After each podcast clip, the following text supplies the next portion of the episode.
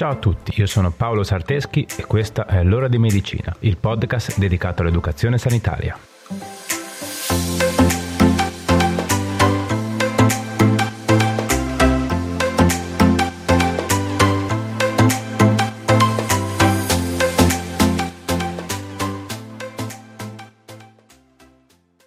Buongiorno a tutti e bentornati. Sapevate che l'uomo trascorre circa un terzo della sua vita dormendo? Ebbene sì. No, vabbè, tranquilli, eh, non sto diventando matto.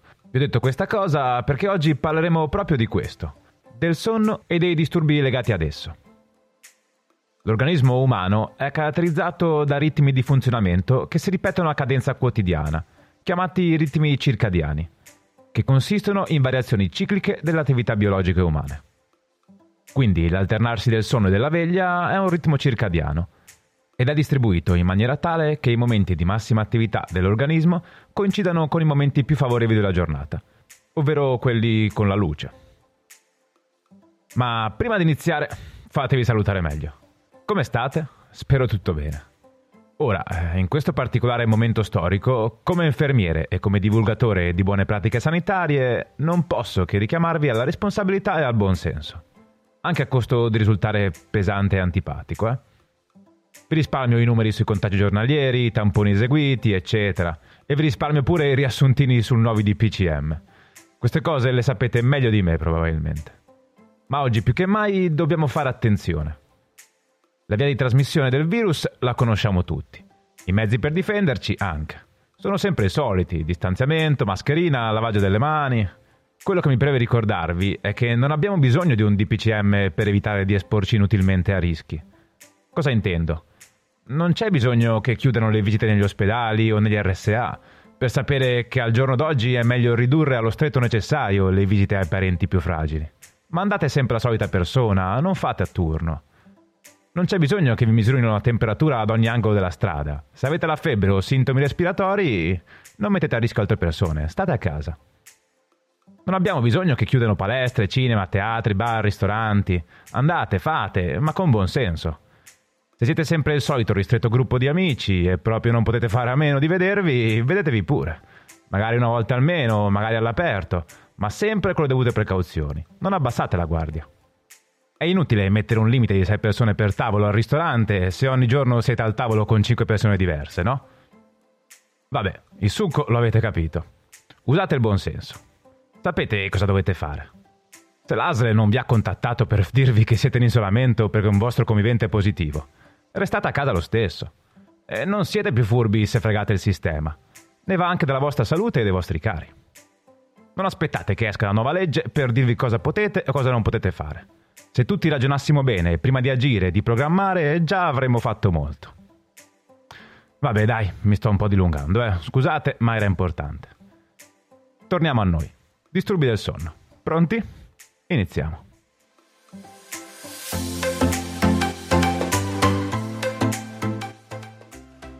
Il sonno è formato da due fasi che si alternano durante la notte. Abbiamo la fase non REM o sonno quieto, che è costituita dalla successione di quattro stadi, ovvero sonnolenza, sonno leggero, sonno moderato e sonno profondo. Durante queste fasi ci sono una diminuzione del tono muscolare ed una riduzione del metabolismo, con conseguente abbassamento della temperatura. Quando il soggetto ha raggiunto il sonno profondo, torna progressivamente alla fase moderata e poi a quella lieve. In tutto questo ciclo dura circa 90-120 minuti. Gli episodi di terrori notturni o sonnambulismo solitamente avvengono durante la fase di sonno profondo. Poi abbiamo la fase REM o sonno attivo.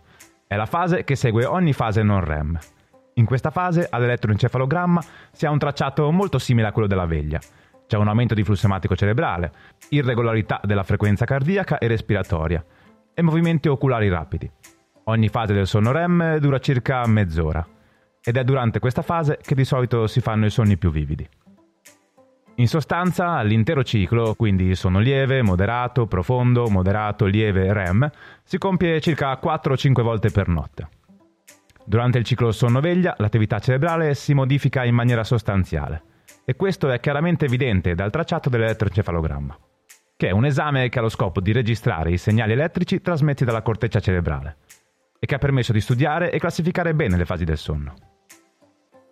Del sonno in realtà si sa molto poco. Si sa che è indispensabile per la salute dell'uomo, ma non si è ancora capito bene quali siano i benefici che porta. Il bisogno di sonno in generale varia dalle 6 alle 10 ore al giorno ed è molto soggettivo. La maggior parte delle persone dormono di notte, ma può anche succedere di dormire di giorno, ad esempio a causa del tipo di lavoro. Come dicevamo poco fa, non sappiamo bene quali siano i, i reali benefici che apporti il sonno, ma di una cosa siamo sicuri, ed è anche dimostrato scientificamente, che la mancanza di sonno porta a un graduale deterioramento dell'individuo e delle sue capacità. Ma quali sono i fattori che possono influenzare il sonno? Abbiamo l'età, infatti con l'avanzare dell'età è normale che si vada incontro a insonnia o altri disturbi del sonno. Si tende ad addormentarsi prima, svegliarsi prima e tollerare poco i cambiamenti nelle abitudini di riposo. Poi abbiamo il livello di eccitazione e stress emotivo. Le emozioni, gli impegni, tutte le cose che ci creano preoccupazione o apprensione incidono negativamente sul nostro sonno. Incide sicuramente anche l'alimentazione. Infatti esistono cibi o bevande che non aiutano a prendere sonno, perché eccitanti, oppure cibi poco digeribili che non favoriscono il sonno. In ultimo abbiamo i farmaci. Infatti esistono farmaci che provocano sonnolenza, ma anche farmaci che disturbano il sonno. Ok, ci siete? Ora arriviamo al punto della nostra puntata. Quindi disturbi del sonno, che sono veri e propri problemi. Quando si parla di disturbi del sonno si pensa sempre solo a quello più famoso, ovvero l'insonnia. Infatti a chi non è mai successo di passare una notte insonne per qualsiasi motivo. Ma l'insonnia non è l'unico disturbo del sonno. Vediamo insieme i principali. Il primo e più famoso è ovviamente l'insonnia, che possiamo definirla come insufficiente durata o ridotta continuità del sonno. Viene rilevata tramite un esame chiamato polisonnografia ed è raro che sia una patologia primaria. Di solito infatti è conseguenza di altre patologie o disturbi. L'insonnia può essere classificata in iniziale, quando riguarda la fase dell'addormentamento. Infatti il soggetto non riesce ad addormentarsi. Poi abbiamo l'insonnia intermedia, quando si presentano risvegli nel mezzo della notte con difficoltà a riprendere il sonno. E infine possiamo avere le insonnie terminali, che sono caratterizzate da risvegli molto precoci, seguiti dall'impossibilità di riprendere sonno. Ma esistono anche molti altri tipi di insonnia, quelle psicofisiologiche, quelle associate a disturbi psichici, quelle associate all'utilizzo di farmaci, all'alcol, droghe, insonnie dovute a disturbi respiratori e altre ancora. L'insonnia può essere transitoria, ricorrente o a lunga durata. Solitamente si risolve una volta risolto il problema a monte. Sono rari i casi in cui l'insonnia derivante da un altro disturbo cronicizzi dopo la risoluzione del disturbo primario.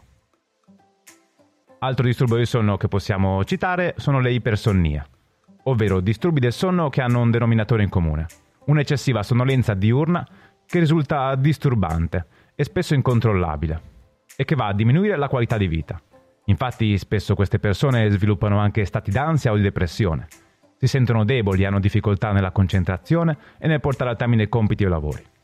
Le ipersonnie sono caratterizzate da eccessiva sonnolenza durante il giorno, ridotte performance cognitive e motorie, attacchi di sonno molto forti e difficoltà a svegliarsi completamente.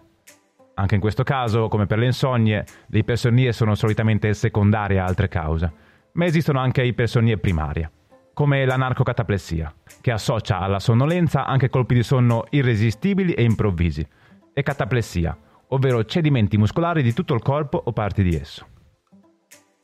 Poi abbiamo i disturbi transitori del ritmo sonno-veglia, che sono quelli dovuti ad esempio al cambio rapido di fuso orario, oppure al cambio di turno di lavoro.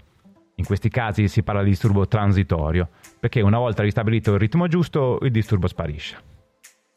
Possiamo avere anche disturbi persistenti del ritmo sonno-veglia, dovuti ad esempio a frequenti cambi del ritmo sonno-veglia, sindrome da periodo di sonno ritardato oppure anticipato. Insomma, tutti quei disturbi in cui l'orologio interno veglia-sonno non coincide con la vita lavorativa e sociale normale. Esistono poi le parasonnie, che sono un gruppo molto ampio e diversificato di disturbi del sonno, caratterizzate da comportamenti anomali o eventi fisiologici inusuali durante il sonno, come ad esempio il sonnambulismo, gli incubi, allucinazioni, crampi notturni.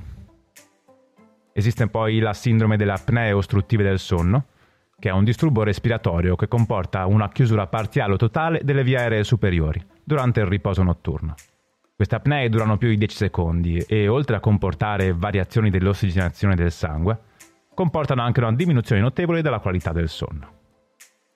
In ultimo possiamo citare la sindrome delle gambe senza riposo, che è una sindrome neurologica caratterizzata dalla necessità di muovere le gambe durante il sonno, per dare sollievo a una sensazione dolorosa o di ipersensibilità. E ovviamente anche in questo caso la qualità del sonno cala notevolmente. Vabbè dai, direi che abbiamo fatto una bella lista di disturbi del sonno. E vi dico solo che l'elenco non è per niente completo, eh. Probabilmente non basterebbe il tempo a nostra disposizione quindi ho deciso di parlarvi solamente dei principali. Vabbè, comunque, come sempre, quando notiamo qualcosa di diverso, di strano, di anomalo, a chi ci rivolgiamo? Al nostro medico curante, che poi avrà il compito di inquadrare la situazione, fare diagnosi in autonomia o con l'aiuto di esami più approfonditi o visite specialistiche.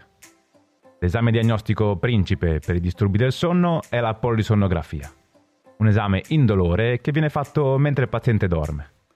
Questo esame rileva diversi parametri fisiologici, tra cui l'attività cerebrale, l'ossigenazione e la respirazione. Questi parametri, messi insieme anche ai dati conosciuti grazie al colloquio col paziente, danno una descrizione finale del sonno.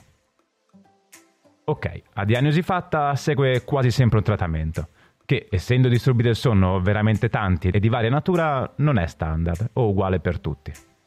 Abbiamo detto che la maggior parte dei disturbi del sonno sono secondari a altri disturbi, quindi per risolverli è fondamentale curare anche la patologia scatenante. Per quanto riguarda le complicanze dei disturbi del sonno, il discorso è molto più ampio, perché una qualità del sonno scadente si trascina dietro una marea di cose. Irritabilità, mancanza di concentrazione, sonnolenza durante il giorno, aumentato rischio di incidenti, non solo stradali ma anche domestici, decadimento progressivo delle funzioni fisiologiche, ansia, depressione, diminuzione della produttività lavorativa, peggioramento della vita sociale. Insomma, essendo il sonno indispensabile, quando manca o quando non è riposante, incide su ogni aspetto della vita dell'individuo. Va bene, dai, credo che per la parte teorica possiamo considerarci a posto. Passiamo ora a qualche consiglio pratico.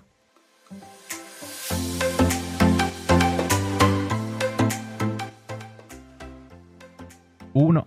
Se pensi di soffrire di un disturbo del sonno, non trascurarlo. Rivolgiti al tuo medico per cercare di risolvere o almeno migliorare la situazione. 2. Evita cibi o bevande che interferiscono con il sonno, come caffè, spezie, cioccolato, alcolici. Prediligi una cena leggera, povera di grassi e evita di fumare prima di andare a dormire. 3. Segui orari regolari. Addormentarsi e svegliarsi agli stessi orari, lo so, non è facile e spesso a causa del lavoro, come ad esempio nel mio caso, risulta proprio impossibile. Però, quando è fattibile, è di grande aiuto per il sonno. 4. Assicurati che il letto e la stanza in generale favoriscano il sonno sotto tutti i punti di vista. Rumore, temperatura, luce. Sembrano cose piccole, ma messe tutte insieme possono essere efficaci. 5 Prima di andare a letto non dedicarti a attività troppo impegnative e stimolanti. Evita anche di fare attività fisica verso sera. 6. Durante il giorno evita sonnellini troppo lunghi che superino la mezz'ora. 7. Crea la tua routine. Cerca di rilassarti il più possibile prima di andare a letto. 8. Non tenere il telefono vicino al letto, soprattutto se tieni attive le notifiche, perché è un grande elemento di disturbo. 9. Evita di pensare a cose stressanti, pensieri negativi, impegni lavorativi durante la fase di addormentamento. Lo so, non è facile, ma provaci. Ok, bene, siamo arrivati alla fine. Eh? Ci siete ancora? Mi ho fatto venire sonno? Vabbè, dai, scusate, battutaccia. Comunque, spero di essere riuscito a lasciarvi qualcosa anche con questa puntata. Probabilmente sono tutte cose trite ritrite, ma quando si parla di salute tutto conta. È la somma che fa il totale. Quindi vediamo di non trascurare anche questi aspetti della nostra quotidianità che magari tendiamo a minimizzare. Bene, prima di salutarci fatemi come sempre ringraziare la mia collega amica Brenda Rebecchi per l'enorme supporto. Grazie ovviamente anche a te per essere arrivato ad ascoltarmi fino a qua. Ricordati di ricondividere la puntata sui tuoi canali social. Niente dai, direi che per ora è tutto. Ci vediamo sui social e ci sentiamo venerdì prossimo con un'altra puntata. Ciao!